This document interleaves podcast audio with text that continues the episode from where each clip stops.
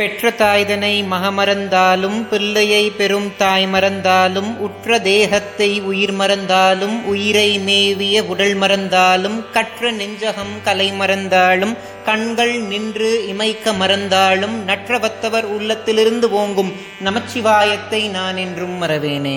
ஞானத்தை பாலாக்கி எனது பசியை போக்கிய என் தாய் திருமதி பிரியாமணிக்கும் ஆத்தியாத்மிக நிதி சேனல் உறுப்பினர்கள் எல்லோருக்கும் வணக்கம்.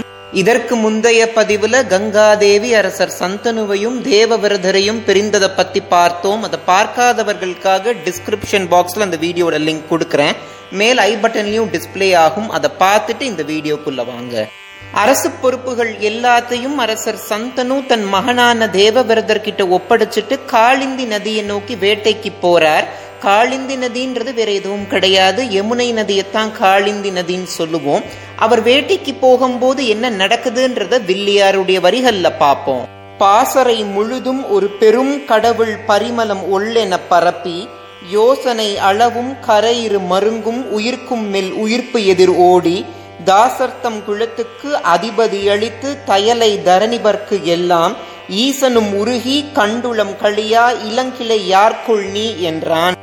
இந்த பாடல்ல வில்லியார் என்ன சொல்றாருன்னா, பாசறை அமைத்து அரசர் சந்தனு ஒரு இடத்துல இருக்கிறார். பாசறை அப்படின்றது ஒன்றும் கிடையாது, ஆங்கிலத்துல கேம்ப் அப்படின்னு சொல்லுவோம் இல்லையா.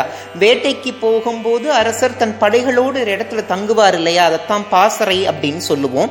அதுபோல அரசர் சந்தனுவும் பாசறை அமைத்து ஒரு இடத்துல இருக்கிறார். அந்த இடத்தை சுத்தி ஒரு பரிமள வாசனை வருது. அந்த வாசனையினால ஈர்க்கப்பட்டு அரசர் சந்தனு அந்த வாசனையை நோக்கி போறார்.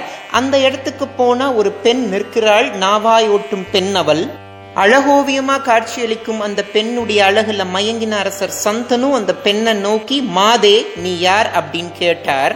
அதற்கு அந்த பெண் சொன்னா, மச்சகந்தி என்பது என் நாமம், வலைஞர் குலத்திற்கு தலைவனாய் விளங்குபவரே என் வளர்ப்பு தந்தை, பயணிகளை இக்கரையிலிருந்து அக்கரைக்கு கூட்டி செல்லும் பொறுப்பை என் தந்தை எமக்கு அளித்திருக்கிறார் அப்படின்னால் மச்சகந்தி. வலைஞர் குலத்திற்கு தலைவனாய் விளங்குபவர் மச்சகந்தியுடைய வளர்ப்பு தந்தைனா மச்சகந்தியுடைய உண்மையான தாய் தகப்பன் யார் அப்படின்ற கேள்வி உங்களுடைய மனசுல வரும். மச்சகந்தியுடைய வரலாறு வில்லியாருடைய வரிகள்ல பார்ப்போம். வாசவன் அளித்த விமானம் மீது ஒருவன் வசுவெனும் சேதி மகாமரபோன் கேசரன் என்போம் விசும்பிடை மனையால் திரிகையை நினைத்து உடல் கெழுமி நேசமோடு இதயம் உருகும் அக்கணத்தில் நினைவர விழுந்த வீரிய மெய் தேசவன் அளித்த நிதியிடை தரள திரளென சிதறியது ஒரு பால். வாசவன் அப்படின்ற வார்த்தையோட இந்த பாடல் ஆரம்பிக்குது. அந்த வார்த்தை இந்திரதேவரை குறிக்கும். இந்திரதேவர் அளித்த விமானத்துல சேதி மகா நாட்டுடைய மன்னர் வசு ஆகாயத்துல பயணம் செய்து கொண்டிருந்தார். அவர் வானவீதியில பயணம் செய்யும் போது தன் மனைவியான கிரிமேல் காதல் வயப்பட்டார். தன்னையும் அறியாமல் சுக்லமானது வெளியேறிச்சு. அந்த சுக்லம் முத்தென காளிந்தி நதியில வந்து விழுந்துச்சு. இதற்கப்புறம் என்ன நடக்குதுன்றத வில்லியாருடைய வரிகள்ல பார்ப்போம். ஒரு முனி முனிவாள் அறமகள் ஒருத்தி மீன்மாய் உருபவித்து உழல்வாள் இறையென அதனை விழுங்கும் முன் கருவுற்று ஈன்முதிர் காலையில் அதனை பரதவர் வலையில் அகப்படுத்தி அரிய பாலகன் ஒருவனும் இவளும் இருவரும் இந்த மீன் வயிற்றில் இருந்தார்.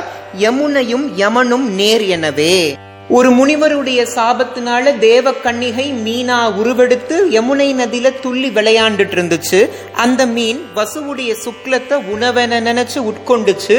உடனே அந்த மீன் கருவுற்றுச்சு. கருவுற்ற உடனே ஒரு மீனவன் அந்த மீனை பிடித்தார். இதற்கப்புறம் என்ன நடக்குதுன்றத வில்லியாருடைய வரிகள்ல பார்ப்போம்.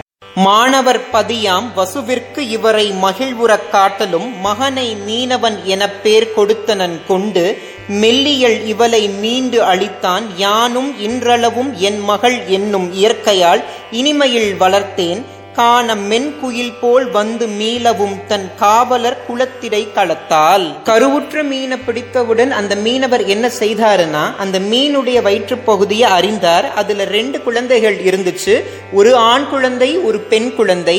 ஆண் குழந்தைய அரசர் வசு எடுத்துக்கிட்டார். பெண் குழந்தைய மீனவர் தலைவர் எடுத்து வளர்க்க ஆரம்பிச்சார்.